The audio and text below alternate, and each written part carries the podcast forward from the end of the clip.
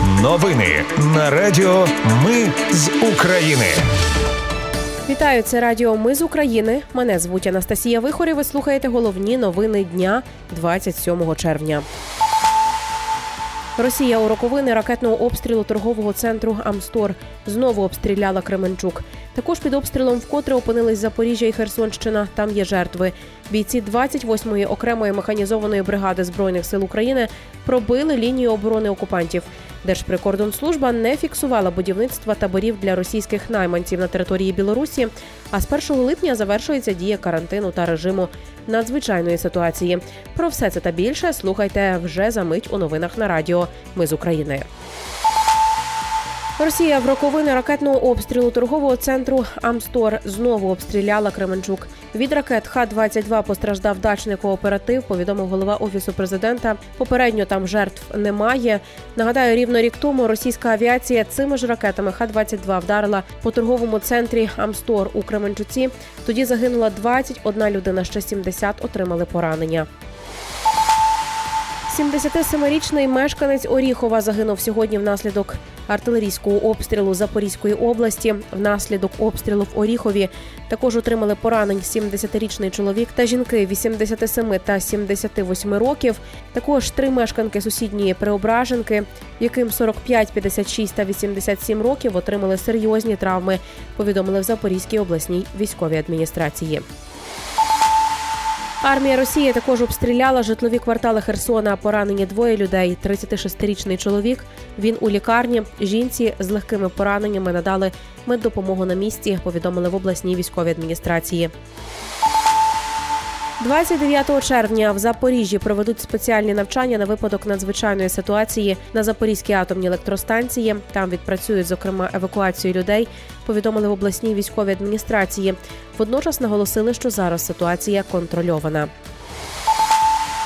Бійці 28-ї окремої механізованої бригади збройних сил України імені лицарів зимового походу пробили лінію оборони окупантів в районі селища Кудрюмівка. Під час бою вдалося ліквідувати 35 росіян, ще 40 втекли і кілька здалися в полон. Захисники України опублікували відповідне відео в мережі.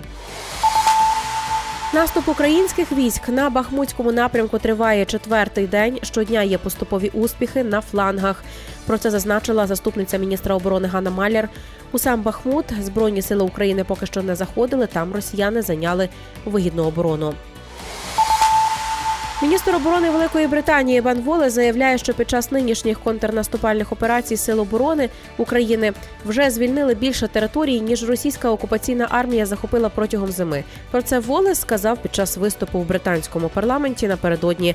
За словами британського міністра, Україна вже відвоювала близько 300 квадратних кілометрів своїх територій, які перебували під російською окупацією. Держприкордонслужба не фіксувала будівництва таборів для російських найманців на території Білорусі. Проте речник прикордонників Андрій Демченко каже, що виключити цього не можна. За ситуацією в Білорусі активно стежить розвідка.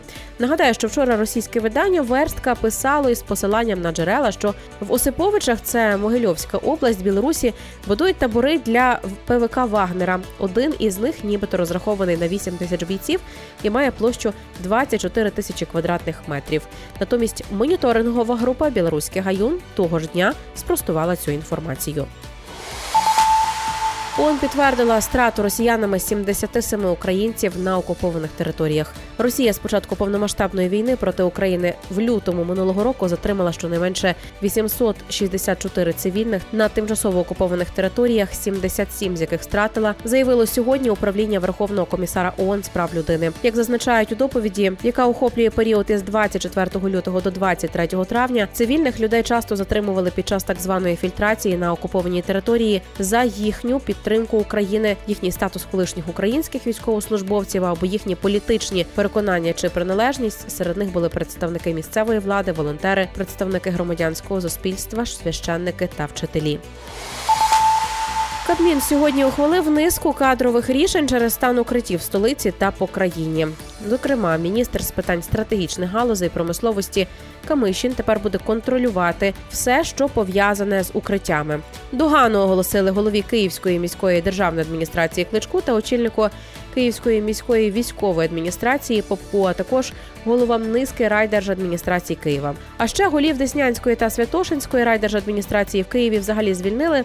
ТВО голів Дніпровської та Подільської райдержадміністрації звільнили від тимчасового виконання обов'язків. Також звільнили голів Житомирської, Білоцерківської та Конотопської райдержадміністрацій. З 30 червня, тобто з п'ятниці, в Україні почнуть діяти нові граничні ціни на електроенергію для бізнесу, як максимальні, так і мінімальні. Відповідне рішення ухвалила Національна комісія, що здійснює державне регулювання в сферах енергетики та комунальних послуг. Нові граничні ціни на електроенергію для бізнесу передбачають, що з 30 червня у вечірній пік споживання з 19 до 23 верхня гранична ціна тепер може складати навіть 7200 гривень за мегаватт годину, що на 80% дорожче ніж на цей момент. Загалом на ринку на добу наперед і внутрішньодобовому ринку з 30 червня встановили три рівні цін для часових слотів протягом доби. З ними можете ознайомитись в мережі. Я ж нагадаю, що вже з 1 червня Кабмін затвердив підвищення тарифу на електроенергію для населення до 2 гривень 64 копійок за кіловат годину. Міністр енергетики Герман Галушенко тоді пояснив, що це рішення спричинили руйнування і пошкодження енергетичної інфраструктури внаслідок російських авіаударів.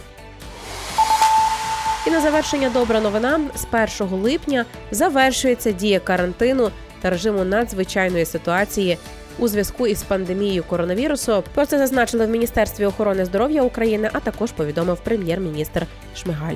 Нагадаю, що 5 травня Всесвітня організація з охорони здоров'я оголосила про закінчення пандемії COVID-19.